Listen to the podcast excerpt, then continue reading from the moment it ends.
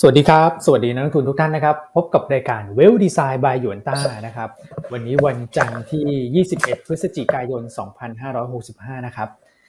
กลับมาพบกับพวกเรา 3 คนนะฮะวันนี้ช่วงเช้าดูอากาศสบายๆนะครับ อากาศหนาวเย็นนะหลายท่านก็ดูเหมือนว่าจะ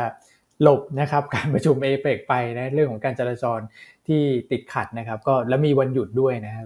ก็เห็นไปเที่ยวกัน ไปตามสถานที่ท่องเที่ยวสำคัญกันค่อนข้างเยอะนะครับ เมื่อวานนี้รถก็ติดหลายพื้นที่นะครับ วันนี้เท่าที่ดูโดยภาพรวมนะครับ ตลอดทั้งสัปดาห์เนี่ยบรรยากาศการลงทุนอาจจะไม่ได้คึกคักมากนะครับ เพราะว่าตลาดหุ้นสหรัฐเองก็จะมีการหยุดด้วยนะฮะในช่วงปลายสัปดาห์วันศุกร์ก็เปิดแค่ครึ่งวันเองนะครับ แต่ว่าเริ่มแล้วนะครับ เทศกาลฟุตบอลโลกนะครับ หลังจากทำงบเสร็จนะฮะมาดูฟุตบอลต่อนี่โอ้โห เมื่อคืนเริ่มแล้วฮะครูนัดเปิดสนามมาดึกซะด้วยนะครับวันนี้ทักทายกันเข้ามาหน่อยฮะสายฟุตบอลเป็นยังไงกันบ้างนะครับ ได้ดูครบหกสิบสี่แมตช์ใช่ไหมนะครับ เดี๋ยวเรามาวิเคราะห์กันต่อเนื่องแล้วกันนะฮะเพราะว่าหุ้นกลุ่มค้าปลีกก็เป็นอีกกลุ่มหนึ่งที่เคลื่อนไหวเด่นในช่วงปลายสัปดาห์ที่แล้วนะครับ แต่แม้ว่าบรรยากาศการลงทุนอาจจะไม่ได้คึกคักมากนะครับ บทวิเคราะห์ ต้องบอกว่าจัดหนักจัดเต็มต่อเนื่องจริง ๆ นะครับ เพราะว่าเป็นช่วง ประชุมนะฮะของนักวิเคราะห์นะผู้บริหารก็จะให้ไกด์ไลน์มานะครับโอ้โหวันนี้ก็ถือว่าเยอะพอสมควรเลยนะครับอะพร้อมแล้วกดไลค์กดแชร์ให้กับพวกเราด้วยนะครับ แล้วก็มาพูดคุยกันนะครับ พี่อั้นคุณแม็กรอทุกท่านอยู่แล้วนะครับ สวัสดีครับพี่อั้นครับ ครับ สวัสดีคุณแม่คุณอ้วนนะครับ ก็รวมทั้งท่านผู้ชมรายการทุกท่านนะฮะก็ยินดีต้อนรับเข้าสู่ Wealth Design by Yuanta นะครับวันนี้วันจันทร์ที่ 21 พฤศจิกายนนะครับบรรยากาศโดยรวมสัปดาห์นี้ดูค่อนข้างเป็นลักษณะ sideway นะครับ เพราะว่าสหรัฐหยุดด้วยเนาะแล้วปัจจัยบวกลบใหม่ๆ ก็อาจจะไม่ค่อยมีเท่าไหร่ในสัปดาห์นี้ ของเราคงจะให้น้ำหนักในเรื่องของ GDP ไตรมาสสามที่จะรายงานวันนี้นะครับ แล้วก็ตัวของ FTSE เนี่ย ประกาศแล้วนะครับในช่วงคืนวันศุกร์นะครับ ก็ PLI ได้เข้าดัชนี FTSE นะครับ ก็น่าจะทำให้หุ้นเนี่ย วันนี้เลือกเป็นตัวตัวเด็ดเป็นตัวตัวนะฮะส่วนกลุ่มค้าปลีกเนี่ยยังเป็นกลุ่มที่เราชอบอยู่ในไตรมาสสี่นะครับ แล้วก็เรื่องของการ kick off ตัวบอลโลกเนี่ยก็เป็นประเด็นสนับสนุนนะครับวันศุกร์เนี่ยหุ้นสองกลุ่มที่ขึ้นมาได้ดี เช่นอิเล็กทรอนิกส์รวมทั้งกลุ่มค้าปลีกนะฮะ CPALL Makro ก็เป็นตัวเด่นนะครับ ครับ อ่าสำหรับสัปดาห์นี้อ่าก็เดี๋ยวรอกูดูคุณบุลาดนะคุณบุลาดจะมีพูดอีกละวันวันอังคารที่จะถึงนี้นะครับ แต่อันคิดว่าคงจะไม่ได้แตกต่างจากเดิมมากนักนะฮะเพราะว่าเพิ่งจะพูดคุยกันไปสัปดาห์ที่แล้วสำหรับคุณบุลาดอืมครับผมครับ เพราะฉะนั้นก็เกริ่นประมาณนี้ก่อนแล้วกันในช่วงต้นรายการนะครับอ่าให้คุณแม็กสวัสดีทักทายต่อบ้างนะครับ ครับผมก็สวัสดี เป็นยังไงนักลงทุนทุกท่านนะครับ ก็ยินดีต้อนรับเข้าสู่สัปดาห์ใหม่นะครับต้องบอกว่าสัปดาห์นี้ก็อย่างที่พี่อันรีแคปไปนะครับ มีวันหยุดพอดีเลย Thanksgiving นะครับ วันพลาดกับวันศุกร์สำหรับตลาดหุ้นสหรัฐนะครับปัจจัยก็ค่อนข้างจะเบาบางนะผมคิดว่าถ้าเป็นตลาดหุ้นสหรัฐเลยเนี่ยน่าจะเงียบเหงามากกว่าไทยอีกนะครับ เพราะว่าคงไปรอติดตามปัจจัยสำหรับสัปดาห์ถัดไปเลยเพราะสัปดาห์ถัดไปที่ปัจจัยค่อนข้างเยอะเหมือนกัน นะครับก็สัปดาห์ที่เริ่มต้นวันที่วันที่ 28 พฤศจิกายนเนี่ยนะครับก็จะมีหลายตัวเลขเลย ไม่ว่าจะเป็นตัวของ GDP นะครับของสหรัฐรวมตัวของภาคการจ้างงานนะครับรวมถึงตัวของ PCE ด้วย ก็จะไปแล้วก็มีอันนึงเป็นเบสบุ๊กนะครับที่เป็นเอาลุกของทางเฟดเนี่ยนะครับก็จะมีการเปิดเผยออกมา เพราะฉะนั้นผมคิดว่าโหปัจจัยนี้กลายเป็นเว้นไปหนึ่งอาทิตย์นะครับ แล้วเข้าไปกระจุกตัวอยู่สัปดาห์หน้าเลยนะครับพี่อันพี่อ้วนครับครับ อืมนี่เห็นคุณแม็กได้มีไปร่วมงานกับทางตลาดหลักทรัพย์ด้วยถูกไหมก็บอกคนดูเยอะมากเลยนะ อืม มีใครตามคุณแม็กมาหรือเปล่าฮะ เด็กเด็กรุ่นใหม่นะ ไปแนะแนวใช่ไหมใช่ใช่เหมือนเหมือนแนะแนวเลยครับพี่วอนครับก็ไปพูดให้เด็ก เอ่อน้องๆ ปีสามปีสี่ฟังนะครับ เรื่องของสายงานการเงินนะฮะเผื่อ พี่อั้นอาจจะเปิดรับน้องๆหน้าใหม่ ๆ เข้ามาเป็นผู้ช่วยเอาไว้เคราะห์หรือเปล่ายังไหวไหมถามพี่อั้นยังไหวไหมฮะโอ้โหลูกๆเออรับรับไม่ไหวแล้วคนเยอะมากตอนนี้แผนกไปเอาติ้งฉันเหนื่อยมากเลย แล้วเพิ่งแล้วเพิ่งไปเอาติ้งกลับมากันเนอะก็สนุกสนานเนอะนะครับ ครับ ก็เป็นการสร้างความสมัครสมานสามัคคีกันในแผนกรีเสิร์ชนะครับ เพื่อที่จะสร้างสารรค์และพัฒนางาน คุณภาพดีๆ ให้กับท่านอย่างต่อเนื่องแล้วกันครับผมครับผมนะครับอ่าคุณแม็กนี่เขาก็เป็นแบบระดับ rising star นะคุณ ใช่ อืมครับอะน้องๆหนูๆนะฮะเพราะว่ารายการเราก็มีแบบเด็กรุ่นใหม่นะครับ ที่ยังศึกษากันอยู่เลยอะนะครับ ยังเรียนกันอยู่แล้วก็พอมาฟังรายการเราก็ตอนนั้นก็คอมเมนต์กันมานะขอบคุณพี่อั้นนะครับ ที่ให้มุมมองแล้วก็ไปช่วยเรื่องของการเรียนได้นะใครสนใจเรื่องของแนะแนวนะครับเกี่ยวกับเรื่องของการทำงานในอุตสาหกรรมนี้ก็ไปฟังคุณแม็กย้อนหลังได้นะ ใน Facebook ของตลาดหลักทรัพย์ก็มีนะครับ ใช่ครับอืมพูดไว้ดีเลยฮะ Facebook มีทั้งคู่เลยครับครับก็จะมีจริงๆอาจจะโฆษณาให้อาชีพอื่นด้วยนะนะครับ เพราะว่ามีbattle อืมกันหลายอาชีพเหมือนกันนะครับ ไม่ว่าจะเป็นอ่าตัวของนักวิเคราะห์ตัวของ IB นะครับครับ ตัวของฝั่งผู้จัดการกองทุนนะครับโอ้อันนี้ก็ในสายการเงินนะได้ครบเลยเผื่อท่านไหนมีลูกมีหลานนะครับกำลังจะจบนะอืมแล้วก็สนใจอืมด้านนี้นะครับก็ไป ติดตามอืมดูได้ครับผม ดีมากฮะดีมากอะโอเคฮะ Rising Star ของเราก็หลายท่านลืมภาพตลาดไปแล้วครับ เมื่อวันศุกร์อย่างที่พี่อันบอกครับเอ่อกลุ่มอิเล็กทรอนิกส์กลุ่มค้าปลีกเด่นนะครับ flow ขยับเข้ามานิดนึงนะมีประเด็นอะไรน่าสนใจฮะคุณแม็กไล่เรียงกันไปครับ ครับก็อืมผมคิดว่า flow เนี่ยนะครับสำหรับต่างชาติก็สลับกลับมาซื้อแล้ว หลังจากขายครับไปค่อนข้างหนาแน่นเลยในวันพฤหัสนะครับวันศุกร์ก็พลิกมาเป็นบวกได้ ก็เป็นสายที่ค่อนข้างโอเคขึ้นนะครับ ถึงแม้ว่า volume ตลาดจะค่อนข้างเขาเรียกว่าเงียบเหงา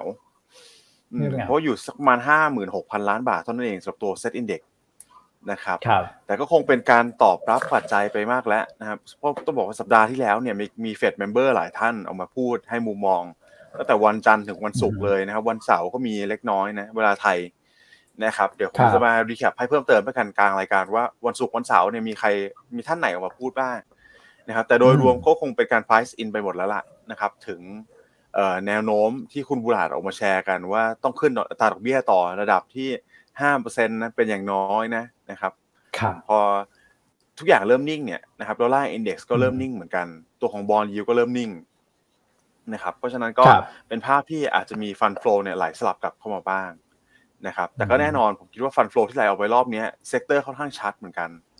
นะครับอืมอย่างที่พี่อั้นพี่โอแชร์กันไปสัปดาห์ที่แล้ว กลุ่มโรงพยาบาลครับพวกเนี้ยที่ valuation โอ้สูงๆนะครับกลุ่มฮะท่องเที่ยวเหมือนกันที่มีการแรลลี่ไปค่อนข้างเยอะก่อนหน้านี้อืมนะครับก็คงเป็นสลับกลับครับเข้ามา อาจจะมีโอกาสเข้าไปใน sector ใหม่ ๆ บ้างนะครับ รอบนี้อืมครับผม มีการโยกเนาะโยกย้ายโยกย้ายครับผมครับ อืม โอเคอ่าครับผมครับก็สำหรับอะตัวที่น่าสนใจไปต่อเลยเนี่ย ผมมองว่าครับหุ้นหุ้นใหญ่กลับยืนได้ดีนะครับ วันศุกร์อืมก็ใช่ตัวครับของ SET Index ปรับบวกมาได้เล็กน้อยนะครับ แต่ว่าหุ้นฝั่งอือฮึของหุ้นกลางหุ้นเล็กตลาด MAI เนี่ยปรับตัวลดลงไปถึง 1.7%เลย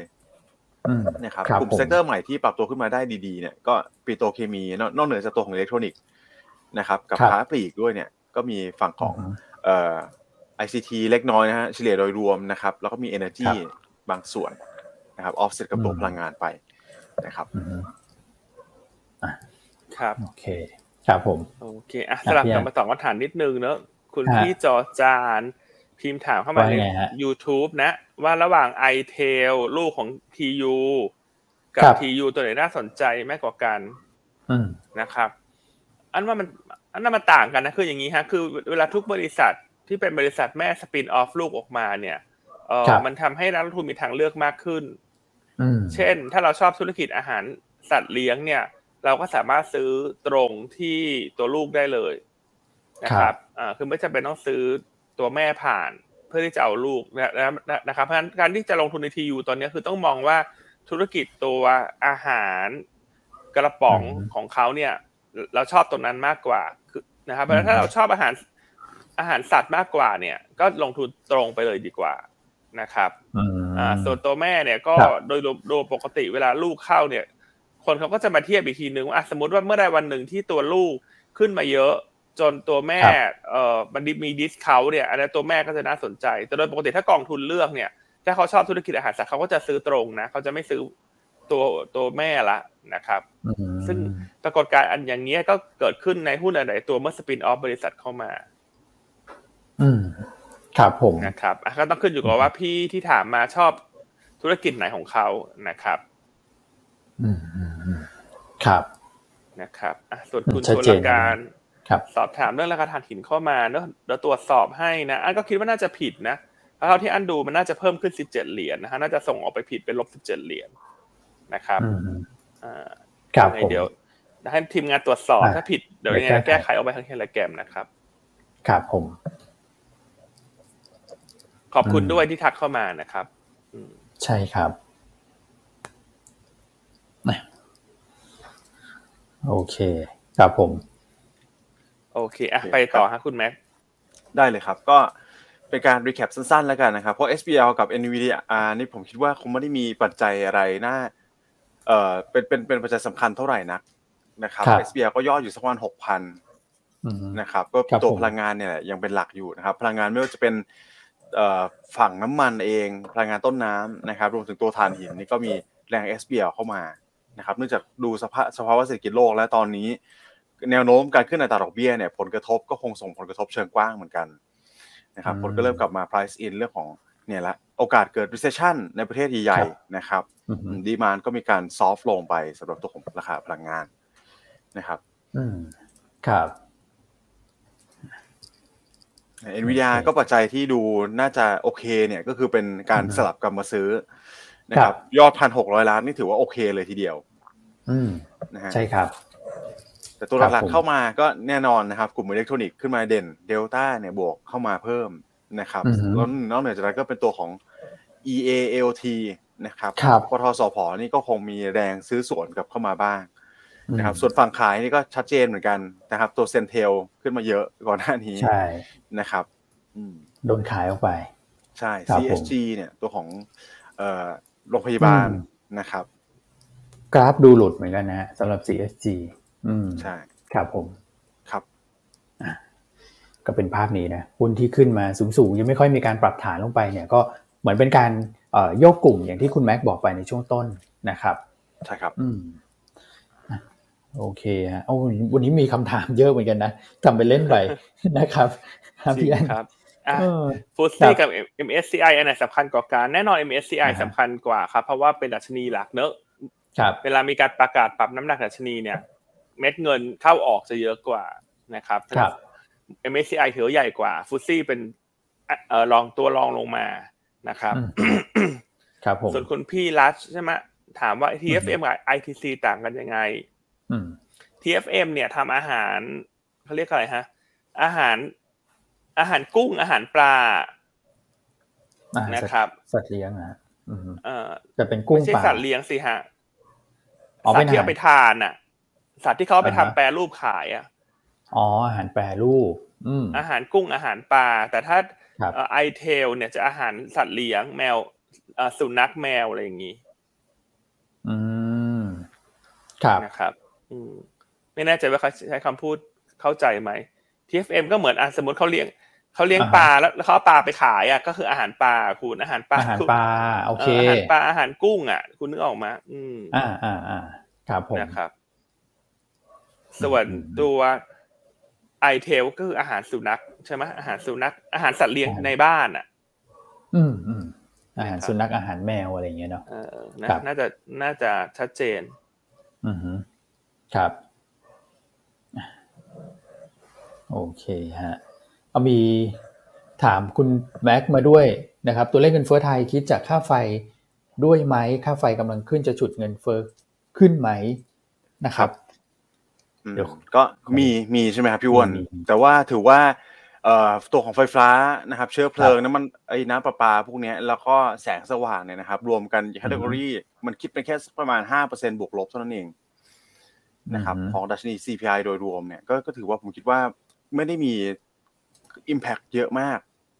นะครับครับเท่าตัวของพลังงานอาหารพวกของที่อยู่อาศัยนะครับค่าพักอืมที่อยู่อาศัยพวกเนี้ยมันก็เลย ดูดูครับที่จะโอเคขึ้นนะนะครับอืมหมายถึงแบบในภาพรวมนะครับก็คงไม่ได้โดนกดดันมาก แล้วก็ค่า FT เนี่ยกว่าจะได้ขึ้นก็น่าจะเป็นปีหน้าเลยถูกไหมครับ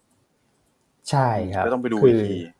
อันครับนี้ได้ผมขึ้นมารอบหนึ่งแล้วนะครับ แล้วก็จริง ๆ เนี่ย เห็นผลในเดือนกันยากับตุลาแล้วนะครับสำหรับค่าไฟที่ขึ้น ซึ่งมันก็ไปออฟเซตกับตัวอื่นที่ลงนะครับมันก็เลยเป็นภาพว่าเงินเฟ้อตอนนี้ก็ลดลงมาลดลงมาอยู่นะครับเพราะว่าฐานปีที่แล้วขึ้นมาช่วยด้วยนะครับก็อยู่ในตะกร้าเหมือนกันแต่ว่าเขาไม่ได้แยกออกมาเป็นแบบค่าไฟให้เราได้เห็นนะครับแต่ละตะก้าของแต่ละประเทศจะไม่เหมือนกันนะครับ อันนี้ก็จะซึมอยู่ในพวกของใช้ในครัวเรือน ซึมอยู่ในพวกอาหารและบริการอย่างเงี้ยนะครับพี่กาจินะครับครับผม โอเคโอเคครับเอาเรามาดูปัจจัยต่างประเทศต่างๆ นานากันนะครับ มีประเด็นอะไรที่ได้เลยครับ น่าสนใจบ้างครับ ก็เดี๋ยวขออนุญาตเป็นรีแคปเป็นตัวของทาง Fed member แล้วกันนะครับ move Fed member ก่อนในช่วงของปลายสัปดาห์นะครับก็มีคุณคอลินที่ออกมาพูดเนี่ยว่าโอเคยังยังไม่ได้แบบเขาอันนี้มุมมองยังไม่ชัดเจนนะครับสำหรับการตัดสินใจเรื่องของดอกเบี้ย นะครับคนนี้ผมคิดว่าคงไม่ได้มี impact มาก แต่ท่านหนึ่งคือคุณอันนี้อาจจะได้ได้ยินชื่อบ่อยหน่อยนะครับราฟาเอลบอสติกนะครับคุณราฟาเอลบอสติกก็ออกมาพูดชัดเจนเลยนะครับ ถึงว่าโอกาสที่แบบสวนทางกับคุณบูลลาร์ดเลยนะครับ ควรจะหยุดขึ้นในตาเงินเฟ้อได้แล้วสำหรับปีหน้านะครับ แล้วก็สำหรับตัวของดอกเบี้ย terminal rate เนี่ยน่าจะอยู่สักประมาณใกล้ๆห้าเปอร์เซ็นต์ต์นี่แหละนะครับเขาบอกห้าเปอร์เซ็นบวกลบ อืมเพราะฉะนั้นก็ in line กับสิ่งที่คาดการตลาดอยู่ตอนนี้นะสี่เจ็ดห้าถึงห้าหรือว่าห้าถึงห้าจุดสองห้าเนี่ยนะครับเพราะว่าคนไป terminal rate ละพอจบปุ๊บก็กลายเป็น sideway นะครับ ก็คือคงอัตราดอกเบี้ยอีกสักพักหนึ่งก่อนที่จะปรับตัวอัตราดอกเบี้ยลดลงมานะครับต้องบอกว่าอันนี้คือถ้าจำตัวของสเปกตรัมได้เนี่ยนะครับ ตัวเอ่อนกพิราบกับตัวของนกเหยี่ยวเนี่ยนะครับสองท่านนี้ต้องบอกว่าอยู่คนละฝั่งสเกลกันเลย คุณบอสติกนี่ก็ฝั่งโอ้โหนกพิราบเลยครับพี่วันนะครับ ส่วนฝั่งคุณบูลลาร์ดก็อีกฝั่งหนึ่งฝั่ง hawkishนี่ก็เป็นมุมมองสองด้านนะนะครับ วันนี้ก็หวังว่ามุมมองคุณบอสติกเนี่ยอาจจะมีการลดทอนตัวของคาดการณ์นะครับ ความน่าจะเป็นในแง่ของตัว Fed fund futures ลงมาได้บ้างนะครับ ผ่อนตัวของ Dollar Index ลงมาได้ หรือเปล่า เดี๋ยววันนี้เราติดตามกันนะครับครับผม Dollar Index ก็อืม ครับผมครับ rebound ขึ้นไปหน่อยนะหลังจากที่คุณบูลลาร์ดออกมาพูดนะฮะแล้วก็นับตั้งแต่วันนั้นมาดอลลาร์ก็ขยับขึ้นมานิดหนึ่งนะแต่ว่ายังไม่ได้เร่งขึ้นไปมากนะนะครับ ก็ขึ้นจาก low เนี่ยประมาณสักร้อยห้านะครับ ตอนนี้ก็อยู่ประมาณสักร้อยเจ็ดนะฮะครับ เดี๋ยวมาดูกันวันนี้นะครับ โอเค อันนี้เรื่องแรกนะครับ ก็คือเรื่องของ Fed member ที่ยังออกมาพูดกันอยู่นะครับ ตัวเลขเศรษฐกิจของสหรัฐเมื่อวันศุกร์ ยอดขายบ้านมือสองลงมาเรื่อยๆนะใช่ครับพี่วันอืมครับผม ลงมาเรื่อยๆนะครับ เป็นเดือนที่เก้าติดต่อกันแล้วสำหรับบ้านมือสองครับ อันนี้ก็เป็นสายที่ยังถือว่าอกทั้งโอเคและไม่โอเคนะนะครับที่มองเพราะว่าถ้าไม่โอเคเราดูเยียร์เยียนี่เพิ่มขึ้นอยู่เลย ครับนะครับ 4.4เปอร์เซ็นแต่ว่าถ้าโอเคเนี่ยผมคิดว่ามันเกิดการ normalization แล้วนะครับ คือราคาบ้านมือสองยอดขายบ้านมือสองเนี่ยมันมันมันเริ่มปรับเข้ามาสู่สภาวะปกติแล้ว นะครับ existing home sale เนี่ยลดลงมาจากตัวของประมาณสักเอ่อ4.5พีคๆนะครับในช่วงของกลางปีที่แล้วเนี่ยถ้าเป็นดูระยะ 2 ปีเนี่ยครับลงมาเหลือเอ่อ4.4 ล้านหลังแล้วนะครับเออขออภัยลงมาเหลือประมาณสัก2.4 ล้านหลังแล้วครับนะครับ อันนี้ก็เป็นอะไรที่คาดตามคาดการณ์ของตลาดอยู่แล้วแหละเพราะว่า mortgage rate ตัวของดอกเบี้ยสินเชื่อที่อยู่อาศัยเนี่ยนะครับไม่ว่าจะเป็น 20 ปี 30 ปีเนี่ยยังคงตัวระดับสูงอยู่ฝั่งซื้อเนี่ยชะลออย่างชัดเจน นะครับก็ถือว่าเป็นการเขาเรียกว่าอินไลน์กับสิ่งที่ตลาดคาดไว้แล้วกัน ไม่ได้มีอะไรผิดแปลกไปนะครับสำหรับภาคอสังหาครับผม แต่ที่น่าสนใจน่าเป็นห่วงมากกว่านี้ ผมคิดว่าอยู่ในฝั่งของ UK มากกว่าครับพี่วอนครับ อีกแล้วฮะใช่ครับ UK ล่าสุดรายงานตัวของตัวเลขยอดค้าปลีก retail ออกมาเนี่ย น่าเป็นห่วงอีกแล้วนะครับ ก็สำหรับเดือนตุลาคมนะครับ รายงานออกมาเนี่ย โอ้โหเอ่อ ยังอยู่ระดับต่ำอยู่เลย ลบไปหกจุดหนึ่งเปอร์เซ็นต์นะครับ year on year ชะลอตัวอย่างชัดเจนนะครับ ถึงแม้ว่าจะดีกว่าตลาดคาดเล็กน้อยนะครับนะครับดีกว่าตลาดคาดเล็กน้อย ตลาดคาดลบหกจุดห้าแต่โดยภาพรวมเนี่ยผมคิดว่าคงไม่ได้สตลาดคงไม่ได้สนใจเท่าไหร่แล้วแหละว่าดีกว่าคาดมากน้อยขนาดไหนนะครับ แต่ว่าการบริโภคในประเทศตอนนี้ชะลอตัวค่อนข้างเยอะจากเดือนจากปีก่อนหน้านะครับ month on month ก็ pick up เล็กน้อยเองสักประมาณศูนย์จุดห กเปอร์เซ็นต์ก็ครับผมเป็นอะไรที่ยังน่าเป็นห่วงอยู่นะครับ แล้วก็เดี๋ยวลุ้นกันว่าต่อไปนี้จะมีมาตรการกระตุ้นอะไรเพิ่มเติมในในในแง่ที่มันไม่กระทบเงินเฟ้อมากมายได้หรือเปล่านะครับ ถ้าไม่ได้ก็คง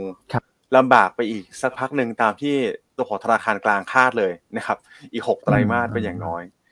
นะครับ ครับฝั่งสหรัฐโอเคก็ดูเป็นกลางนะครับ ของครับ UK ก็ตามคาดนะครับ ก็คือแย่ตามคาด ในฝั่งของญี่ปุ่น นะครับเงินเฟ้อเร่งตัวขึ้นนะครับ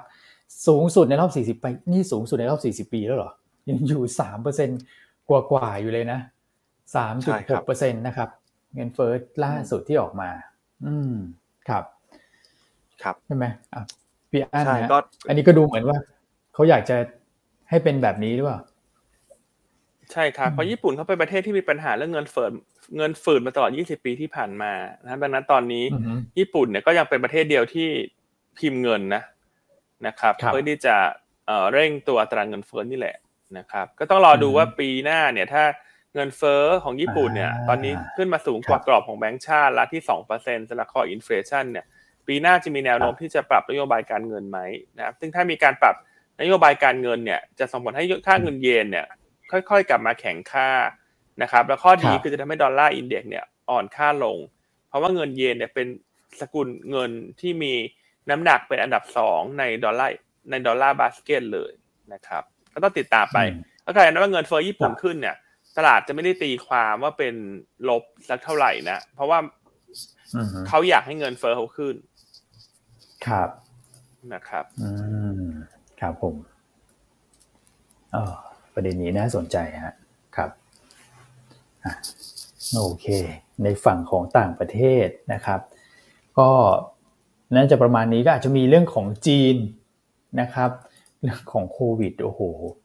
ดูแล้วยังหนักหนาสาหัสอยู่เหมือนกันนะนะครับล่าสุดเนี่ยก็อืมเอ่อนอกจากจำนวนผู้เสียชีวิตยังทรงตัวในระดับสูงต่อเนื่องนะครับ ประมาณสัก20,000 กว่ารายเนี่ยก็เริ่มมีผู้เสียชีวิตด้วยนะครับเป็นใช่ครับเอ่อผู้สูงอายุนะคุณแม็กซ์ใช่ไหมฮะอืมใช่ครับพี่ครัวับนผมก็ แต่ผมคิดว่าอืมอันนี้เป็นประเด็นที่น่าจับตามองมากเลยนะครับ เพราะรอบเนี้ยถ้าเราดูกราฟของตัวผู้ติดเชื้อนะครับอืมขึ้นมาสูงมากครับในตัวของเมเลนไชน่านะครับแต่ว่าแนวทางเนี่ยมันสวนกันว่า จีนยังดูเหมือครันบจะผ่อนคลายตัวของโควิดเคิร์ฟอยู่เลยนะครับอืมก็คือการอย่างอย่างที่บอกกักตัวจากสิบวันเหลือแปดวันต่างๆนานาพวกเนี้ยมันเริ่มเป็นครับ policy divergent แล้วนะครับ จากตัวของจำนวนผู้ติดเชื้อนะ อันนี้ก็อืมต้องติดตามกันต่อเนื่องนะครับ ก็ยังวะไว้วางใจไม่ได้แล้วกันครับพี่อ้วนผมคิดว่าอย่างนั้นนะครับอือฮึอาจจะมีโอกาสกลับมาเข้มงวดมากขึ้นก็ได้ในในแง่ของการควบคุมตัวของการแพร่ระบาดโควิดนะครับคาดการณ์ค่อนข้างยากเหมือนกัน ในแง่ของ policy ในจีนนะครับ ครับใช่ครับอืมเพราะฉะนั้นก็เลยทำให้ครับเช้าเนี้ยฮ่องกงกับจีนเนี่ยเปิดมาแล้วติดลบมากกว่าเอเชียที่เป็นฝั่งเหนือครับค่อนข้างเยอะ นะครับก็ส่วนหนึ่งมาจากอือฮึว่าเขา rebound ขึ้นมาแรงด้วยในสัปดาห์ที่แล้วนะครับพอมีครับการพบผู้เสียชีวิตอีกครั้งหนึ่งเนี่ยก็ทำให้เกิดความกังวลว่ามาตรการล็อกดาวน์ที่ก่อนหน้าตลาดเก็งกำไรขึ้นมาเนี่ย ว่าจะคลายก็อาจจะไม่คลายในระยะเวลาอันใกล้นะครับเลยทำให้วันเนี้ยหลาย ๆ คนอาจจะเห็นฮ่องกงปรับตัวลงแรงกับภูมิภาค แล้วก็เมืองจีนปรับตัวครับลงแรงกับภูมิภาคก็เกิดจากสาเหตุดังกล่าวนะครับแต่ของไทยอืมเรา เราคิดว่าไทยเราก็คงครับเคลื่อนไหวตามปัจจัยเฉพาะตัวของเราแหละนะครับอื คมงเป็นลักษณะไซด์เวย์นะครับ แต่ว่าเลือกซื้อเป็นตัวตัวๆเป็นหลักมากกว่า อืมครับครับอืมครับเพราะว่าที่ตั้งแต่ที่ฟังมาตั้งแต่ไอ้ช่วงต้นรายการเนี่ยนะครับ ก็คือ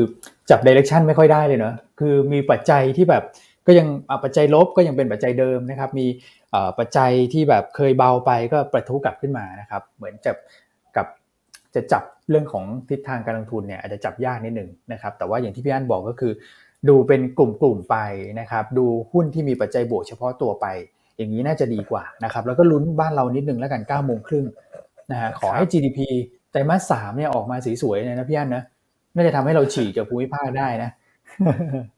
ครับใช่ครับอ่าแต่ก็จะอืมไปเด่นที่กลุ่มของ domestic play นะสัปดาห์นี้เรายังครับมองว่ากลุ่มที่เป็น global play เนี่ยอาจจะครับอ่อนกว่าตลาดนะนะครับเพราะว่าน้ำมันดิบก็พักฐานด้วย แล้วก็สหรัฐก็คาบเกี่ยววันหยุดวันพุธนี้อือฮึญี่ปุ่นก็หยุด เพราะฉะนั้นตลาดตลอดสัปดาห์นี้เนี่ยอันว่าเป็น sideway นะอาจจะเป็นตลาดสัปดาห์ที่เงียบเหงานะครับ ครับ แต่ก็คงเลือกเป็นตัวตัวๆไปเนอะเอาที่มีประเด็นบทเฉพาะตัวเข้ามา ก็พอที่จะ trading ได้ครับอะผมกลับมาที่คำถามคุณมิกกี้นะนะฮะคุณมิกกี้ คุณพี่มิกกี้เมาส์เนี่ย ชื่อน่ารักนะฮะว่าไงบ้างแล้วเพิ่มเมาส์ให้เขานะเขาชื่อมิกกี้เฉยๆนะขอไปถ้าถามว่าฟุตบอลโลกมีผลต่อหุ้นลงไฟฟ้าไหมอันว่า อันว่าก็ไม่ได้ significant นะนะครับเอ่อครับแต่ก็ผมทำให้ปริมาณความต้องการใช้ไฟฟ้าก็เพิ่มขึ้นนั่นแหละ ถ้าคนแบบนอนดึกขึ้นเนอะแล้วดูบอลมากขึ้นอะไรอย่างเงี้ยนะครับ ก็เป็นว่าเป็น sentiment บวกแล้วกันแต่คิดว่าคงไม่ significant นะครับ อืมครับครับอืมโอเค แล้วอีกประเด็นหนึ่งที่ต้องติดตามในสัปดาห์นี้เนี่ยก็ยังเป็นครับพี่ตัวเรื่องของหุ้นมอเนอะว่าเขาจะปลดอ๋อ SP เมื่อไหร่นะครับอ่า ก็คงต้องใช่ติดครับตาม เช้านี้9โมงตลาดหลักทรัพย์ก็จะมีการแถลงเพิ่มเติมด้วยนะครับ อืมครับผมอะรอติดตามต่อเนื่องนะครับ เพราะว่าประเด็นนี้ก็หลายท่านก็ติดตามกันอยู่นะครับโอเคครับพี่เพอัราะฉะนนั้นก็ยังเป็นกำลังใจให้กับทุกท่านในอุตสาหกรรมเนอะช่วงนี้ยังปั่นป่วนใช่ผันผวนกันอยู่ อืมครับผมอะโอเคนะฮะ โอ้โหเหมือนวันนี้เนี่ยที่ผมเห็นกระแสถามมาค่อนข้างเยอะนะครับ ก็คือเป็นเป็นหุ้นที่กำลังจะ IPO นะเพราะว่าช่วงปลายปีก็เป็นอย่างเงี้ยนะหุ้น IPO ค่อนข้างเยอะบางตัวเราก็อาจจะพูดถึงไม่ได้เลยนะนะครับ ต้องขออภัยนะติด blackout อยู่ด้วยใช่ครับ อืม ติด blackout อยู่ด้วยนะครับอะโอเคนะครับ เรื่องของต่างประเทศเดี๋ยวดูก่อนนะฮะเรามีอะไรที่ตกหล่นอยู่ไหม นะครับต่างประเทศ TSMC เนี่ยน่าสนใจนิดนึงครับ อ่าคุณแม็กด่วนว่าไปอืมก็ครับหลังจากที่คุณปู่วอร์เรนบัฟเฟตเข้าซื้อใช่ไหมครับ สร้างแรงครับเก็งกำไรเข้ามาใน sector เนี่ยอืมล่าสุดก็มีการพูดคุยกันในบ้านเราเลยนะครับ การประชุมฮะเอเปกที่ผ่านไปเนี่ยนะครับต้องบอกว่ามีมีการคุยกันระหว่างฝั่งของ founder นะครับ คุณมอริสชางเนี่ยกับฝั่งของทางเขาเรียกว่าผู้เอ่อข้าราชการระดับสูงในฝั่งของสหรัฐเนี่ยว่าโอเคเขาน่าจะยังเดินหน้าต่อในการนำเอ่อการลงทุนเนี่ยไปยังอาริโซนานะครับก็สร้าง power plant ใหม่อืมมูลค่ากว่าสักประมาณเกือบเกือบสี่หมื่นล้านบาทเลยนะครับครับอันนี้ก็ก็เป็น sign ที่ผมคิดว่าน่าจะค่อนข้างคลายความกังวลได้เล็กน้อยสำหรับตัวของ supply tension นะครับที่มีการแบนกันระหว่างอืม US กับทางจีนเนี่ยนะครับแบนระหว่างกันและกันแต่ว่าคุณไปเปิด plant ที่นู่นเลยแล้วกันอันนี้ก็ไม่ถือว่าเป็นการ เป็นการแบนข้ามประเทศนะครับอืมก็ก็ดูเป็นเอาลุกที่น่าจะมีดีมานพิก up ค่อยๆค่อยๆเริ่มกลับเข้ามาแล้วแหละแต่แน่นอนว่าการ set up ตัวของ power plant ตรงเนี้ยนะครับ ตัวของเอ่อ plant plant สร้างคือโรงงานนั่นแหละนะครับ ก็มันใช้เวลาครับพอสมควร อาจจะ match กันก็คืออมปลายปีหน้านะครับ ที่เราครับอาจจะเห็นดีมานพิก up ในส่วนของชิ้นส่วนอิเล็กทรอนิกส์กลับมานะครับคงอืมสอดคล้องกันพอดีนะครับพี่อ้วนคงผ่านพ้นช่วงของ recession ครับไปได้ ในในฝั่งของสหรัฐเหมือนกันนะครับ อืมครับอืมอันนี้ก็ดูเป็นสัญญาณที่ดีนะนะครับเอ่อสำหรับใช่ครับกลุ่มนี้ซึ่ง TSMC เนี่ยผมคิดว่า ตอนนั้นคุณต้องมีไว้ให้ความเห็นไว้เหมือนกันนะนะครับ แล้วก็ฟังแล้วได้ได้ความรู้เยอะพอสมควรเลยฮะสำหรับรายการคุณอิกนะฮะไปรับชมย้อนหลังได้นะ ถามอีกกับอิกวันที่ 17 พฤศจิกายนวันนั้นเนี่ยคุณต้องไปพูดเกี่ยวกับเอ่อหุ้นพวกเซมิคอนดักเตอร์ในประเทศไทยนะครับ ไปคุยกับคุณพี่อาร์ตนะพี่อาร์ตนะครับขับ BI อ่าสามารถไปรับชม ย้อนหลังได้นะครับ เรื่องนี้ โอเคครับครับในส่วนของต่างประเทศ ก็น่าจะประมาณนี้ครบถ้วนะ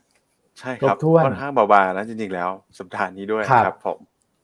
อืมอะในประเทศสักนิดหนึ่งก่อนที่จะสลับมาถ้าเกิดว่ามีคำถามนะครับพี่อันก็ในประเทศเนี่ย ผมคิดว่าสัปดาห์นี้ไฮไลท์คงอยู่ที่การเปิดเผยตัวเลข GDP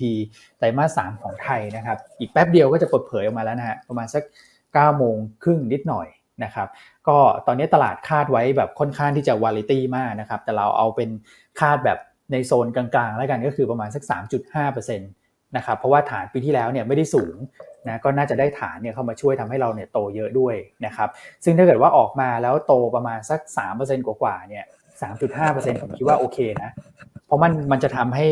GDP ครึ่งแรกของเราเนี่ยเราโตได้อยู่ประมาณสัก 2.4 นะครับถ้าเกิดว่าไตรมาส3ไตรมาส4โต 3.5 แปลว่าทั้งปีเนี่ยเฉลี่ยมาแล้วก็จะโตเกิน3นะครับซึ่งอันนี้ก็จะดีกว่าที่ทาง IMF คาดการไว้นะครับก็น่าจะหนุนให้โฟลเนี่ยกลับมาไหลเข้านะครับเงินบาทกลับมาแข็งค่านะฮะตอนนี้เราเริ่มเห็นทิศทางที่ดีขึ้นกับเงินบาทหลายตัวแปรนะครับไม่ว่าจะเป็นดุลบัญชีเดินสพัดเป็นบวก ทุนสำรองของแบงก์ชาติเริ่มกลับมาเด้งขึ้น ทั้งหมดทั้งมวลก็มาจากตัวของดอลลาร์ที่พักไปด้วย แต่ว่าภาพพอมันเป็นแบบนี้แล้วถ้าเกิดว่าปัจจัยพื้นฐานในด้านเศรษฐกิจออกมาดีด้วยเนี่ย ผมเชื่อว่าจะหนุนให้โฟลเนี่ยกลับมาไหลเข้านะครับซึ่งถ้าเกิดโฟลเข้าเป็นบวกกับกลุ่มแบงค์นะครับกลุ่มค้าปลีกกลุ่มท่องเที่ยว รวมถึงโรงไฟฟ้าด้วยนะครับเราเห็นโฟลเนี่ยช่วงหลังจะเข้ามาที่ 4 กลุ่มนี้นะครับส่วนปัจจัยที่เหลือก็สัปดาห์นี้เดี๋ยวดูกันว่าตัวเลขส่งออกจะเปิดเผยออกมาไหม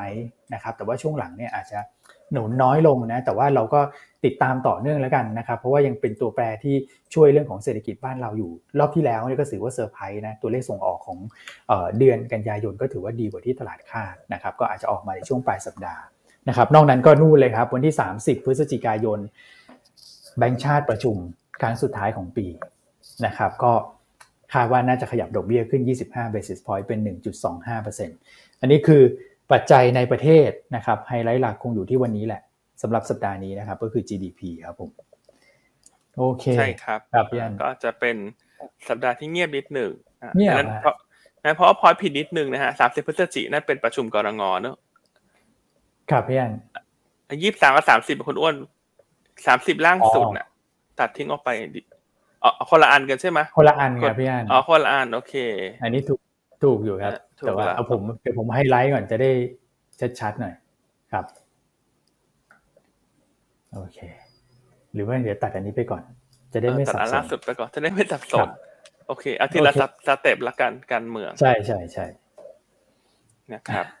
ครับผมอะส่วนปัจจัยอื่นครับพี่อันๆก็ค่อนข้างเงียบนะที่สัปดาห์นี้ก็แปลว่ารู้ GDP เงียบแล้วกัน แล้วก็เอออัอันเชื่อว่าถ้าเรื่องของมอ เริ่มที่จะคลายครับตัวดีขึ้นเนี่ยก็อาจจะ ทำให้เซนิเมนต์ของหุ้นกลางเล็ก ฟื้นตัวได้อือหือครับผมนะมีพี่ท่านหนึ่งแชร์เข้ามาว่ามีเสียงสะท้อนนิดๆนะคะอืมครับเป็นไหมครับอืมท่านอื่นถ้าเป็นก็รบกวนแจ้งเข้ามา เหมือนอืมที่ผมได้ยินครับเป็นฝั่งมาจากฝั่งของพี่อั้นนะครับ ถ้าพี่อ้วนพูดไม่ไม่ไม่ได้สะท้อนเท่าไหร่อ๋อเหรอครับ ครับงั้นเดี๋ยวอันลองเช็คนิดนึงเนอะแป๊บหนึงนะครับอืมอะโอเค นะครับ โอเคครับผมอืมอะเดี๋ยก็วไปเราไปมาที่ประเด็นนิดนึงแล้วกัน อัปเดตอะคุณแม่อัปเดตตัวของการประชุมดีดีไหมครับพี่อ้วนฮะฮะครับอัปเดตเรื่องการประชุมนิดนึงแล้วกันก็สำหรับอืมวันศุกร์ที่ผ่านมานะครับครับ ก็มีการประชุมตัวหนึ่งที่ผมคิดว่าน่าสนใจเลย แล้วผมก็ได้มีโอกาสเข้าร่วมประชุมด้วยอืมนะครับ อยู่ใน sector ของ property อืมแล้วก็ดูรับแบบเอ๊ะ property ทำไมกลับมาดูดีอีกแล้วนะครับตอนที่ผมเข้าประชุมรอบนี้ แล้วอืมส่วนใหญ่เนี่ยการที่ pick up เนี่ยมันมาจากตัวของ segment ระดับบนด้วยนะครับ แต่เป็น segment ของแนวราบนะครับครับ คือตัวประชุมแสนสิริเนี่ยโอ้โห pre sale ออกมานี่ถือว่า อันนี้เราต้องบอกไว้ก่อนแล้วว่าเราไม่ได้ cover นะครับ อืมแล้วเรายังไม่ได้ cover ตัวของแสนสิริแต่ว่า pre sale รายงานออกมาไตรมาสสามเนี่ยดูดีมากอืมนะครับไตรมาสสามก็ถือว่างบสวยงามเหมือนกันพันกว่าล้าน และแนวโน้มฮะไตรมาสสี่เนี่ยน่าจะเป็นไฮด้วยของปี นะครับอืมทำให้ภาพรวมเบื้องต้นเนี่ยคาดว่าตัวของแสนสิริกำไรปีนี้มีโอกาสทำนิวไฮนะครับส่วนปีหน้าตั้งเป้าโตต่อ แล้วเขามีการแปดเอ่อเปิดแผนคร่าวๆแล้วสำหรับครับยอดเปิดตัวโครงการใหม่ปีหน้าน่าจะแบบแตะระดับหกหมื่นล้านบาทได้ไม่ยากนะครับอืมปีหน้ามีโอกาสโตต่อเนี่ยก็ถือว่าโอ้โห valuation ตอนนี้นะครับจากดูจากคาดการณ์ของ Bloomberg เนี่ยครัถูบกพอสมควรเลยนะครับอืมพี่อ้วนพี่อันครับอืมปีหน้าถ้าโตต่อครับได้เหนือ4,000ล้านบาทขึ้นไปเนี่ย ก็ PE อยู่แค่ประมาณสักห้าหกเท่าเท่านั้นเอง ตอนเนี้ยนะครับ อืมอืมแต่เทนก็น่าสนใจเหมือนกันตัวนี้นะครับอืมก็อาจจะเป็นแชร์เป็น trading idea แล้วกันสำหรับครัตับวของแสนสิริแล้วก็อาจจะตัวอื่นที่เชื่อมโยงกันนะครับ ตัวที่มี segment บ้านระดับบนเนี่ย น่าจะ trading ได้เหมือนกันในในช่วงอือฮึสัปดาห์นี้นะครับครับผมอืมอืมเหมือนท่านบอกว่าเพิ่งซื้อบ้านเสร็จทัศรีไปครับ โอ้โห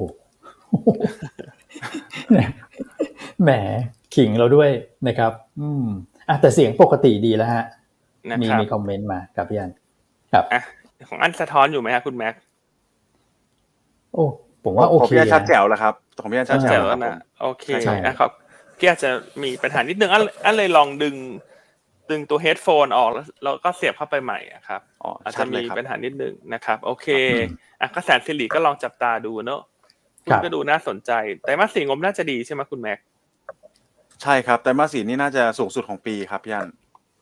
ครับอืมอืมโอเคเพราะฉะนั้นอะไปที่ภาพตลาดดีกว่า วันนี้จะได้มีเวคลารับตอบคำถามเยอะหน่อยวันนี้คุณแม็กได้เลยครับคิดว่าตลาดไทยจะเคลื่อนไหวยังไงครับ ครับ ผมคิดว่าตลาดไทยน่าจะออกไปใน sideway นะครับ แต่ก็ต้องดูติดตามตัวเลขของ GDP นั่นแหละ จะเป็นตัวไกด์เลยว่า เราจะมีโอกาส outperform ภูมิภาคได้ไหมนะครับ คือปัจจัยมหภาคโดยรวมทั้งโลกเนี่ย ค่อนข้างเงียบๆแต่ไทยอืมเรามีวันนี้แหละนะครับสักประมาณเก้าโมงครึ่งสิบโมงใช่ไหมครับ ใช่ครับว่าจะออกมาเป็นยังไงนะ ก็ลุ้นกันว่าถ้าเหนืออย่างที่พี่อ้วนบอกไป 3.5%นะครับ มีโอกาสที่เราจะ outperform ตลาดหุ้นอื่น ๆ ในภูมิภาคได้ แล้วก็มีโอกาสที่จะเป็นปรับตัวลักษณะ sideway up ด้วย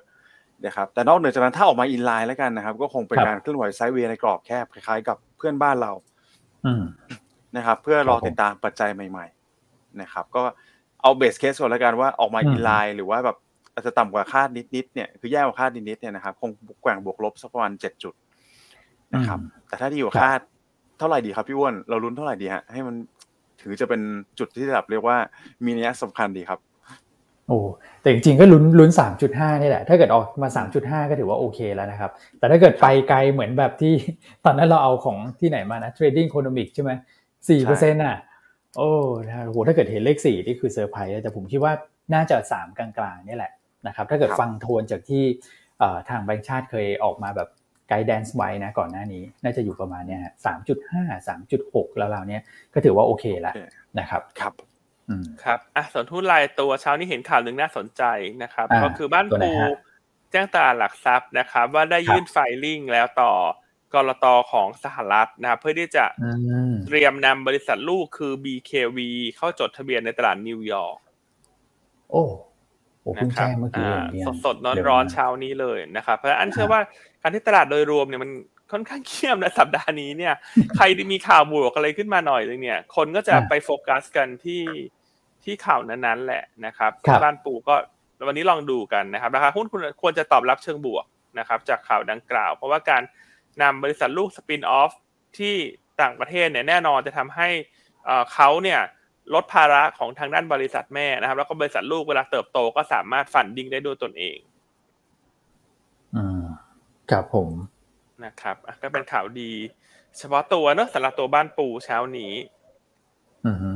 ครับครับครับอะกลับมาที่หุ้นแนะนำดีไหมฮะวันนี้ ว่าเราจะแนะนำตัวไหนบ้าง อะนะคโอรับเคครับพี่อันเราก็เน้นเป็นที่ กลุ่มที่มีประเด็นบวกเฉพาะตัวแหละ แล้วก็ยังเน้นที่ domestic play นะกลุ่มค้าปลีกเนี่ยหลังจากสัปดาห์ที่แล้วเนี่ยเราเน้นไปที่แม c โครกับ CPO ในช่วงปลายสัปดาห์ใช่ไหมครับหลายๆท่านใช่ครับก็ถามเข้ามาว่าอะแล้ว BJC ล่ะยังชอบไหมนะครับวันนี้ก็เลยกลับมาเลือก BJC นะฮะนะครับแต่มีแม c โคร CPO ยังชอบอยู่นะแม c โครนี้ก็ดูดีนะเมื่อวันศุกร์ขึ้นมา 4%แล้วก็ปิดที่ไฮเลยนะครับใช่อ่าส่วนวันนี้ก็เลือก BJC แต่ต้องเรียนก่อนว่ายังชอบค้าปลีกทั้ง sector เพ ราะว่าอืมไตรมาสสี่เป็น high season ของธุรกิจ แล้วก็มีเรื่องของบอลโลกช่วยสนับสนุนยอดขายด้วยนะครับครับอะ Berli Jucker นะฮะแนวต้าน36บาทอืมนะครับแน่นอนกลุ่มค้าปลีก high season บอลโลก อันนี้เป็นบวกกับภาพของทั้งกลุ่ม ส่วนปีครับ66เนี่ย เราคาดว่า Berli Jucker กำไรจะเติบโต39%นะครับ year on year เป็น7,200ล้านบาท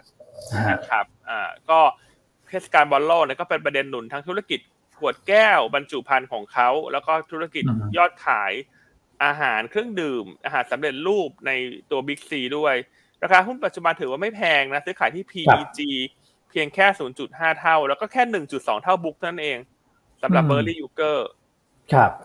นะครับถูกมากอ่าถ้าเทียบกับหุ้นในกลุ่มค้าปลีกเนี่ย trade ที่ประมาณ 4-5 เท่า book เพ ราะฉะนั้น Berli Jucker อาจจะต้องครับเป็นลักษณะซื้อถือยาวหน่อยนะครับ แล้วก็ลุ้นๆว่าอือฮึเมื่อใดที่เขาจะได้กลับเข้าสู่ดัชนีเซ็ตห้าสิบเมื่อนั้นเนี่ยความคึกคักมันจะมากขึ้น สาเหตุว่าทำไมความคึกคักอืมในปัจจุบันมันไม่ค่อยเยอะเท่าตัวอื่นๆในกลุ่มเนี่ย เพราะว่าเนื่องจากพอเขาไม่ได้อยู่ในดัชนีหลักเซ็ตห้าสิบเนี่ย เวลามีเม็ดเงินกองทุนกระจายเข้ามาเนี่ยเขาก็จะไปที่ CPALL หรือตัวอื่น ๆ ในกลุ่มก่อน ครับอืมนะครับเพราะฉะนั้นก็ภาพอาจจะคล้ายๆแมคโครเนอะอาจจะคึกคัก เป็นช่วงๆ ไม่ได้คึกคักแบบต่อเนื่องไงแต่ก็ต้องลุ้นทั้งสองตัวแหละ เพราะทั้งสองตัวตอนนี้แมคโครกับ Berli Jucker ยังไม่ได้อยู่ในดัชนีเซ็ตห้าสิบอืมครันะบครับคือแมคโครเนี่ยติดเรื่องเกณฑ์ free float นะครับยังต่ำกว่าใช่20%ก็ต้องติดตามว่าเมื่อใดเนี่ย ถ้าแมคโครเขามีการทำตัว big lot เพื่อที่จะเพิ่มเกณฑ์free float เขาให้ถึงเกณฑ์เนี่ย อันนั้นจะเป็น catalyst ใหญ่สำหรับตัวแมคโครเลยนะส่วนครับ Berli Jucker เนี่ย เกณฑ์ free float ถึง แต่ว่ามูลค่าการซื้อขายเนี่ย มันปริ่มปริ่มๆน้ำเพราะฉะนั้นโอกาสที่จะเข้าเซ็ตใช่ครัห้าสิบในรอบนี้เนี่ย ถ้าไม่ได้มีการปัดเศษทศนิยมเนี่ยโอกาสเข้าอันว่ายังก้ากึ่งนะอือฮึนะคครับเอ่อแต่ถ้าต่อจากนี้ไปเนี่ย จนถึงภาพ6เดือนข้างหน้ามูลมูลมูลค่าการซื้อขายต่อเนื่อง ก็จะทำให้โอกาสเข้าในช่วง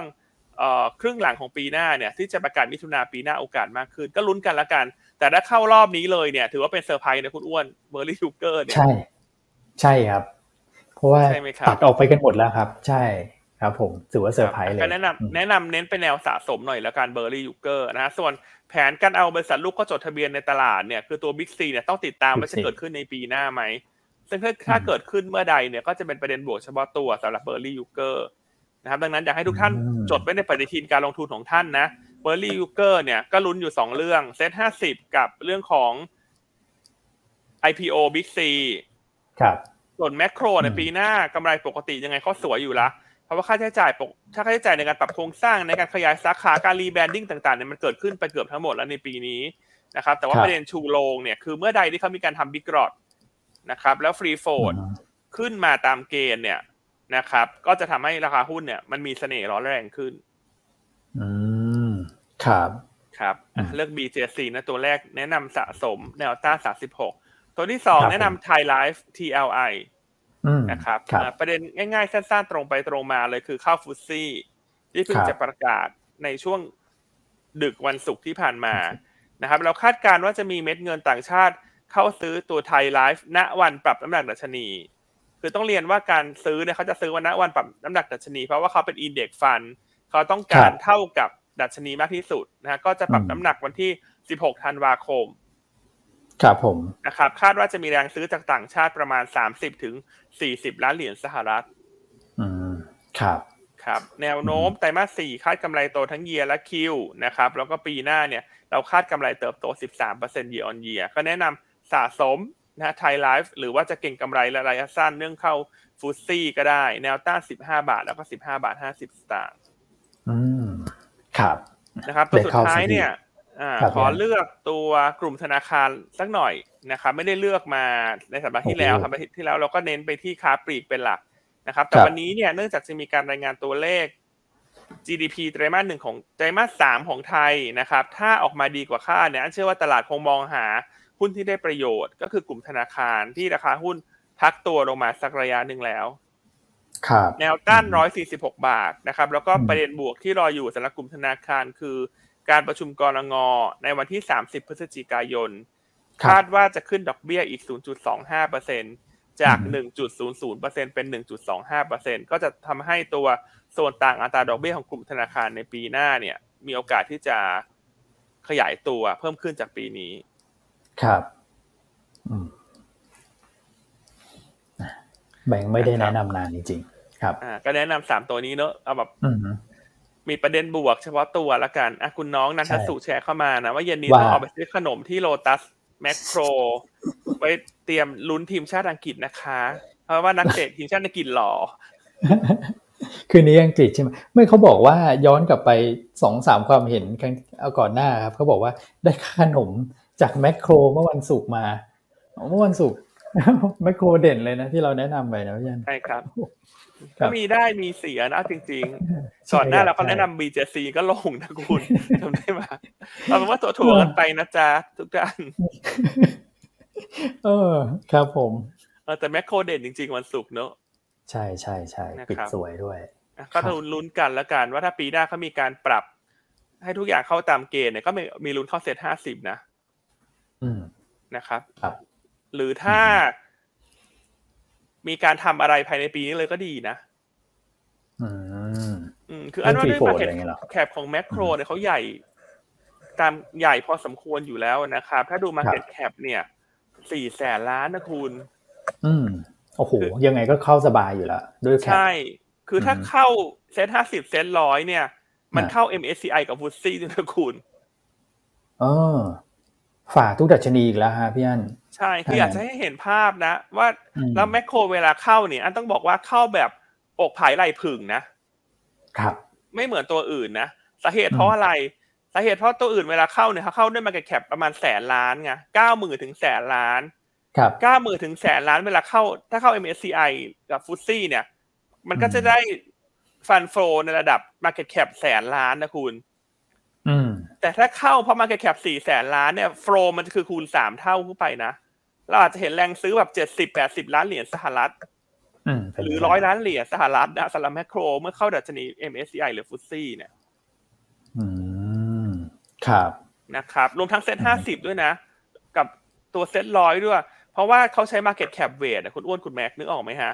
มันถ้าคุณเข้าด้วยสี่แสนล้านเนี่ยอือฮึคือคุณจะได้โอ้โหโฟลใหญ่มาก ๆ เลยอะ ใช่ใช่ใช่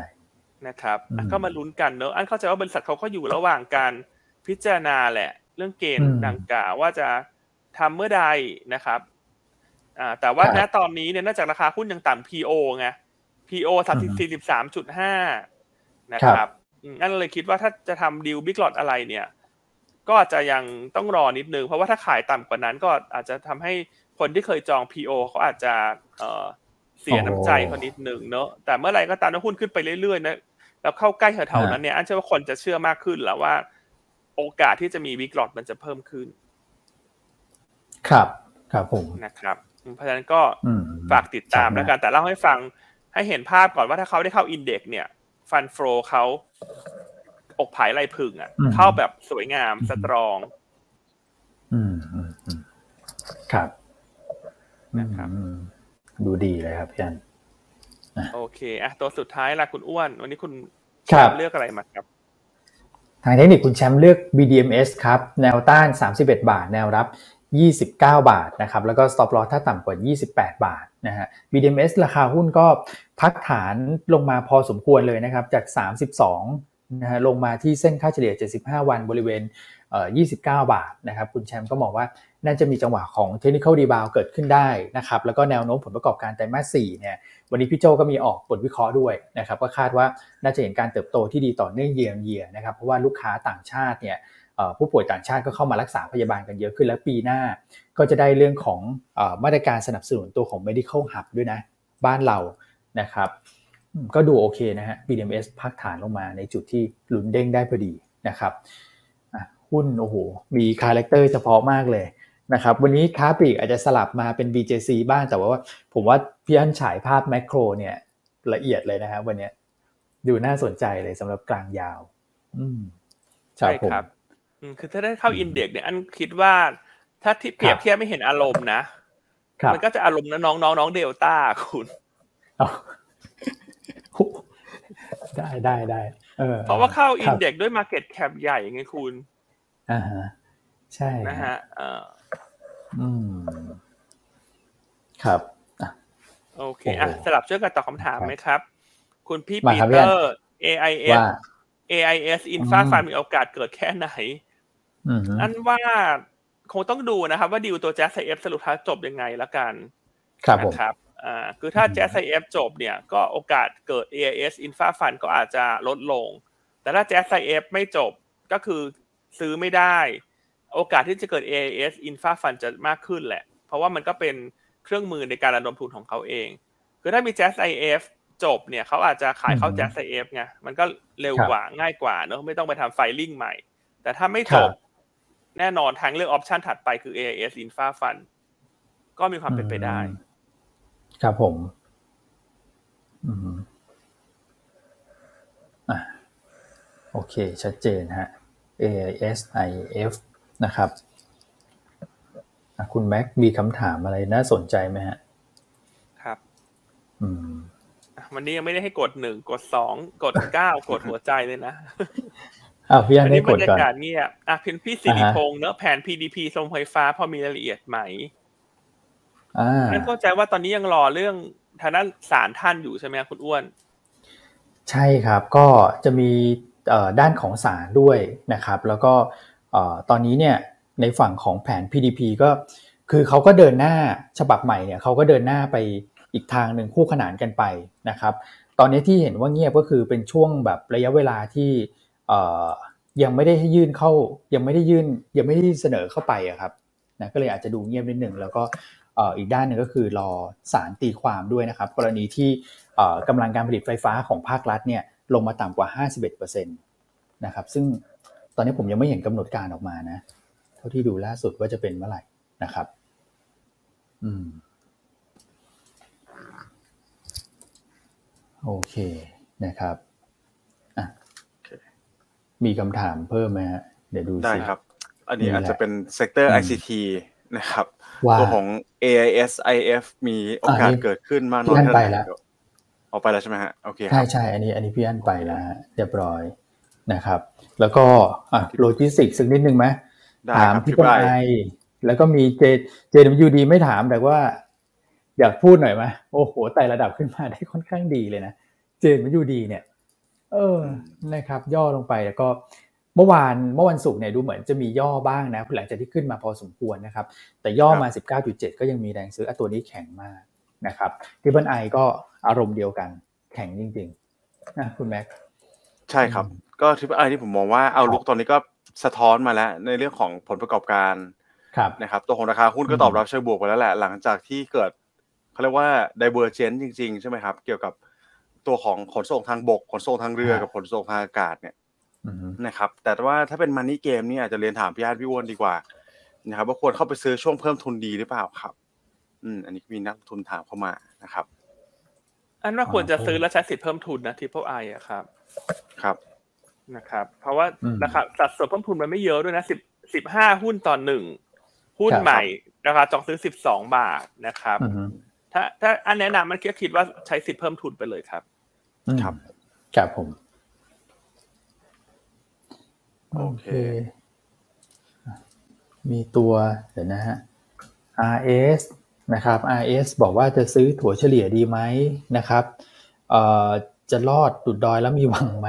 นะครับก็จริง ๆ ราคาหุ้นเนี่ยอยู่ในทรงที่ดีนะครับยืนเหนือเส้น 200 วัน ถ้าเกิดว่าจะเฉลี่ยเนี่ยผมคิดว่ารอดูแถวประมาณเนี้ยครับ16 ถึง 16.3 นะครับตรงนั้นก็เฉลี่ยได้นะเพราะว่าในตัวของบทวิเคราะห์เนี่ยครับที่พี่โจเพิ่งออก paper ไปเนี่ยก็คาดว่าไตรมาส4นะครับของ RS น่าจะเห็นการฟื้นตัวแบบ Q1Q แล้วก็ Year on Year นะครับเพราะว่าเขามีจัดเรื่องของอีเวนต์ด้วยคอนส่งคอนเสิร์ตอะไรพวกนี้ก็จะเข้า Q4 นะครับแล้วก็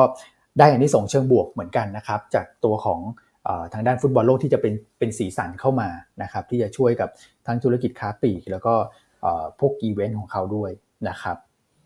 อืมเป็นประมาณนี้แล้วกันนะฮะรอย่อแล้วก็เฉดถั่วเฉลี่ยได้นะครับ ไหนมีคำถาม TACC จริงๆก็ TACC นี่อืมมีประเด็นเรื่องของตัวของ Big Lot เข้ามาใช่ไหมครับพี่อ้วนอ่า เมื่อช่วงปลายสัปดาห์ที่แล้วนะครับครับผมอืมอืมก็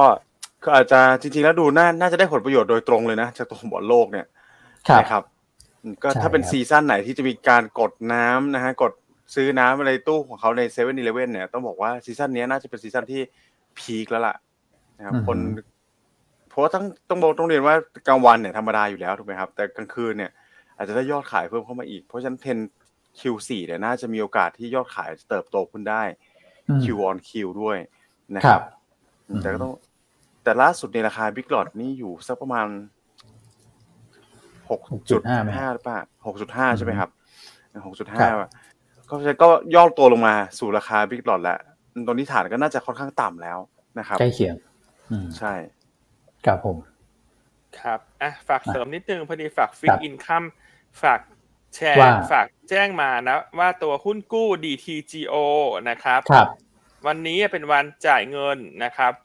วันสุดท้ายแล้วนะพอดีมียอดหลุดมาเล็กน้อยอ่านะนะฮะฮะเอ่อยอดหลุดมาเล็กน้อยมาก ๆ มาก ๆ นะครับอะใครที่ใครที่เคยจองแล้วเต็มนะฮะหรือว่าหรือว่าไม่ได้สิทธิ์เนี่ย ยังไงให้รีบติดต่อไอซีของท่านนะอ่านะครับเอ่อต่อ ไอซีของท่านนะครับ หรือว่าจะโทรไปที่แผนก fixed income ก็ได้นะศูนย์สองศูนย์ศูนย์เก้าแปดพันนะครับแล้วให้ต่อไปที่แผนก fixed income นะจะเป็นคุณอีสคุณใจายหรือว่าคุณภูมิก็ได้ อืมครับผมนะครับอะเขาฝากแจ้งมาเนอะล่าสุดเช้านี้ หุ้นกู้บริษัท DTGO นะครับอืมมียอดหลุดมาเล็กน้อย เล็กน้อยจริง ๆ นะครับอ่าอะใครสนใจนะครับ หุ้นกู้ชุดที่หนึ่งอายุสองปี ดอกเบี้ยหกจุดเก้าเปอร์เซ็นชุดที่สองอายุสามปี ดอกเบี้ยเจ็ดจุดสองเปอร์เซ็นนะความเสี่ยงระดับแปดนะครับอ่าก็ติดต่อได้เลยนะ first time first serve นะครับอืมครับผมอะติดต่อกันเข้ามาได้นะครับ น้อยน้อยจริง ๆ ใช่ไหมมีหลุดมา น้อยนิดจริงๆเนี่ยพี่อันบอก นะฮะใช่น้อยจริงๆครับนี่น้อยไม่เยอะเลยฮะเออแต่รีบแจ้งนะเผื่อใครอาจจะตอนนั้นใช่ถ้าจองไม่ทันหมดแล้วอย่างเงี้ย อันนี้ก็เป็นครับเป็นโอกาสที่จะรีบกรีงกลางเข้ามา อืมครับผมนะครับฟุตซี่สรุปสั้นๆได้ไหมครับ ผลกระทบเชิงบวกกับหุ้นตัวนั้นๆ ก็ถ้าถูกเพิ่มมาสู่ดัชนีก็จะเป็นบวกนะถูกครับถอดออกก็จะเป็นลบนะครับ ซึ่งกองทุนที่ลงทุนตามฟุตซี่เนี่ยจะใส่เงินเข้ามาซื้อหรือว่าจะขายหุ้นตัวนั้นออกในวันที่ปรับน้ำหนักดัชนี นะฮะในรอบนี้คือวันที่ 16 ธันวาคมอืมนะครับแต่โดยปกติเวลาประกาศเนี่ยมันก็จะมีการเก็งกำไรเข้าไปเนอะจากพวก active fund จากนักลงทุนบุคคล จากนักลงทุนสถาบันในประเทศเนี่ยก็จะเห็นการเก็งกำไรขึ้นไปก่อน ส่วนใหญ่ก็ไปรอขายทำกำไรกันนะวันปรับน้ำหนักนะครับซึ่ง TLI ได้เข้าดัชนีในรอบนี้เนี่ยจะเป็นบวกในแง่เม็ดเงินเนี่ยประมาณ 30-40 ล้านเหรียญสหรัฐนะครับ คุณพี่จีรวัตรถามเข้ามา ครับ นะครับอะคุณพี่ดอลลิสเนาะฝากว่าถามเข้ามาว่าหุ้น A เอ่อหุ้น AP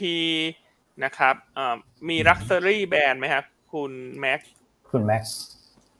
ค่อนข้างน้อยครับ AP นี่จะโฟกัส ผมคิดว่าประมาณ90%เนี่ยอยู่ในระดับกลางระดับกลางถึงเอ่อ mid to low segment เนี่ยนะครับอืม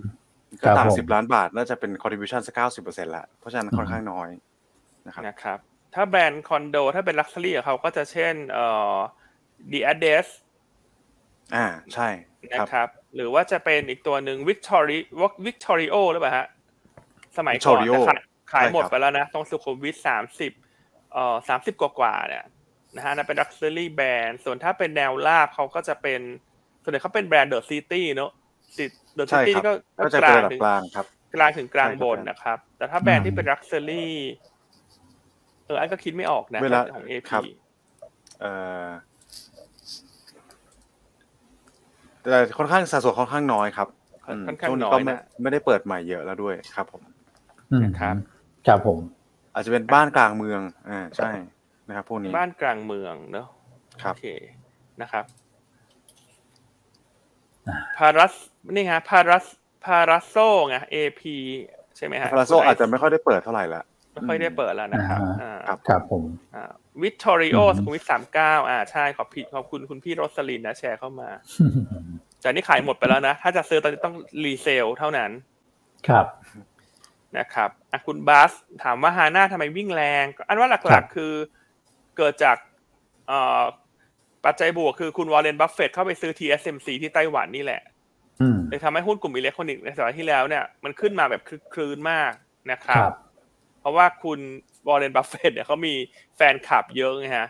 พอเขาไปซื้ออิเล็กทรอนิกส์ในไต้หวันเนี่ย มันก็มี ETF flow เข้าไปเยอะมากเลย ก็เลยทำให้หุ้นอืมอื่น ๆ ที่เป็นอิเล็กทรอนิกส์ในสัปดาห์ที่แล้วฟื้นตัวกันเยอะ เพราะว่าส่วนใหญ่ก็ลงมาเยอะ อย่าง HANA ในปีนี้ลงมาเกินครึ่งหนึ่งอะคุณ จากเก้าถูกไหมสิบฮะห้าใช่เออจาก95ลงมาเหลือต่ำ40เนี่ยครับนะครับ มันก็เป็นอารมณ์แบบ cover short เอ่อครับ ใช่ครับ ลงทุนอะเห็นคุณบัฟเฟตซื้อก็ซื้อ คิดว่ากลุ่มนี้ถูกแล้วก็มีแรงซื้อเข้ามา ครับ อืมอืมครับผมอ่าโอเค นะครับ โอเคอะคุณพี่บอลเนอะคุณพี่ว่าบอลคุณพี่บอลมอปลด SP แล้วยังเช้านี้ เท่าที่ดูข่าวยังไม่เห็นนะฮะ ยังไม่เห็นแจ้งปลดนะครับ ตลาดจะชี้แจงอีกทีใช่ไหมครับ ก่อนที่จะ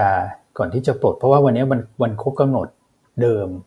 นะฮะใช่ครับอะอืมยังไงติดตามเดี๋ยวข่าวรอสารการปลดละกันเนาะแต่ณใช่ตอนนี้ครับเก้าโมงยี่สิบกว่ายังไม่เห็นการแจ้งปลดนะครับ ครับผมอะเดี๋ยวผมนิดนึงสำหรับเอ่อพวกกลุ่ม ค้าสินค้าไอทีนะครับอันนี้อาจจะมองต่างมุมกับกลุ่มชิ้นส่วนอิเล็กทรอนิกส์นิดนึงนะเพราะว่าก่อนหน้านั้นอิเล็กทรอนิกส์เนี่ยลงมาเยอะมากนะครับ valuation อยู่ในโซนที่ไม่แพงนะครับแล้วก็มีแรงแบบshort covering กลับขึ้นไปด้วยนะแต่ว่ากลุ่มพวกค้าปลีกสินค้าไอทีช่วงหลังก็จะนิ่งๆนะครับส่วนหนึ่งเลยเนี่ยผมคิดว่าก็คือเป็นเรื่องของเอ่อกระแสตัวของ iPhone เนี่ยตอนแรกก็เปรี้ยงมา แต่ว่ามีการลดกำลังการผลิตไปด้วยในฝั่งของ Apple นะครับอีกการหนึ่งก็คือเอเรื่องของมาตรการนะครับตอนแรกเนี่ย คิดว่าเรื่องมาตรการช็อปช่วยชาติอย่างเงี้ยช็อปดีมีคืนนะครับจะออกมาในช่วงปลายปีปรากฏว่าค่อนข้างชัดนะว่ารอบนี้ก็จะไปใช้ในต้นปีหน้าเหมือนกันนะครับเพราะฉะนั้นเนี่ยกลุ่มพวกสินค้าคงทนสินค้าไอทีเนี่ยก็เอ่ออาจจะถ้าเกิดว่าได้ประโยชน์มันเป็นปีหน้านะปีนี้อาจจะทำให้คนในทางตรงกันข้ามอาจจะทำให้คนชะลอการซื้อซะด้วยซ้ำนะครับก็เลยมองว่าเป็นลักษณะไซด์เวย์แล้วกันสำหรับคอมเซเว่นนะครับที่ถามเข้ามานะ แนวรับก็คือประมาณสัก29 30นะครับแนวต้านก็ 32นะครับครับอะครับคุณพี่ทวีผลแจ้งเข้ามาว่าว่ามอถ้าดูในกระในหน้าจอกระดานตอนนี้ไม่มีเครื่องหมายครับ SP แล้วนะอืมนะครับ ก็คือถ้าครับเขาไม่ได้ขยายต่อผมก็คือเราหลุดไม่เห็นถูกไหมคุณอ้วน ใช่ครับถูกไหมใช่คบเพราะว่าทุกวันเขาน่าจะขึ้นไว้อ่าอันนี้เป็นเป็นข้อสังเกตซึ่ง อืมโอ เราเคก็อะจะปลดแล้วนะเพราะตอนนี้น่าจะปลดแล้วมีหายๆท่านครับเข้ามาลองเช็คดูนะครับน่าจะปลดแล้วครับปลดแล้วนะครับ โอเคครับนะครับอะก็อืมลองไปติดตามกันดูนะครับ ครับพี่เออพี่อันครับผมอ่าลองติดตามกัน เดี๋ยวนะเก้าโมงครึ่งแล้วใช่ไหมอ๋อ GDP ยังไม่มาอะเดี๋ยวรอแถลงก่อน รอประกาศรอประกาศยังไม่ออกอ่าอะมาลุ้นสี่กัจุดนห้าพี่อันเอาในมาเทรดแล้วเหรดิ้องโคฮะนมิก ใช่เห็นเขาขึ้นมาสี่จุดห้าฮะเฮ้ย โอ้โห เดี๋ยวนะฮะ คือใน Trading Economics ขึ้นมา 4.5 แล้วก็เป็นไปตามคาดอะเดี๋ยว เปิดให้ดูนิดนึงนะครับโอ้หถ้าเกิดออกมา 4.5 นี่สวยเลยนะ อ่า เนี่ยครับ 4.5เปอร์เซ็นต์นะครับ โอเค ก็น่าจะเป็นปัจจัย หนุนตลาดหุ้นไทยได้วันนี้นะครับครับอืมก็ถือว่าออกมาดีกว่าคาดเนอะ Trading Economics นี่เขา Economics นี่เขาคาดแม่นนะใช่4.5เป๊ะเลยอะที่เราเคยเออคุยกันสัปดาห์ที่แล้วว่าทำไมค่าสูงจังเลยอะเดี๋ยวออกมาแล้วมันจะต่ำคาดไหมอะเออสรุปเขาเขาแม่นนะเพราะบรูเบิร์กเนี่ยคาดสามสามจุดห้าใช่โอยังเคบอกให้ถือว่าเป็นถือเป็นข่าวครับดีพี่ส่งท้ายนะ ออกมาดีส่งท้ายรายการคาดนะครับ ครับผมอะ โอเคครับพี่อันเรียบร้อยครับ โอเคอะฝากคุณแม็กทิ้งท้ายแล้วกัน ยังไงวันนี้MORE กลับมาเทรดเนี่ยอันเชื่อว่าสุดท้ายอืมแล้วเนี่ยความเสียหายเอ่อต่อโบรกเกอร์เนี่ยมันก็จะค่อยๆชัดเจนมากขึ้นแล้วนะครับ แล้วก็จะค่อยๆ คลายตัวลงไปแล้วกันนะครับ คือการกลับมาปลด SP มันก็มีทั้งข้อดีและข้อเสียแหละ แต่ว่าข้อดีอืมก็คือ overhang สุดท้ายแล้วมันก็จะถูกยกออกไปนะครับ ก็อืมจะทำให้หุ้นกลางๆ เล็กๆเนี่ยมีโอกาสฟื้นได้เป็นระดับถัดไปเช่นในสัปดาห์หน้านะครับเอ่อ ก็อย่างไรก็ตามแล้วผลกระทบครั้งนี้ก็จะกระทบหลายโบรกเกอร์ และกระทบในแง่ของพนักงานในแต่ละโบรกเกอร์ด้วยนะครับ ก็ขอเป็นกำลังใจให้ทุกท่านแล้วกันนะครับ ว่าสุดท้ายแล้วเราก็จะเชื่อว่าตลาดหุ้นไทยก็ยังมีความมั่นคงนะบโบรกเกอร์โดยส่วนใหญ่ก็มีความมั่นคงนะครับ โดยเฉพาะยวนต้าเราก็มีเรื่องของฐานทุนเรื่องของการทำตามกฎระเบียบต่างๆ ตามเกณฑ์ของภาครัฐนะครับนะครับเพราะฉะนั้นอยากให้มั่นใจว่าเทรดที่ยวนต้าเนี่ย ตัวสินทรัพย์ต่างๆของท่านเนี่ยปลอดภัยอย่างแน่นอนนะครับ เพราะฉะนั้นลงทุนปลอดภัยก็อยากจะให้มั่นใจหยวนต้าด้วยนะครับอืมครับอะใช่ถ้างั้นครับเราก็ลาแต่เพียงเท่านี้แล้วกันนะครับ คุณแชมป์ครัจะบได้มาเล่าภาพเทคนิคต่อนะครับ สวัสดีครับ สวัสดีครับ สวัสดีครับ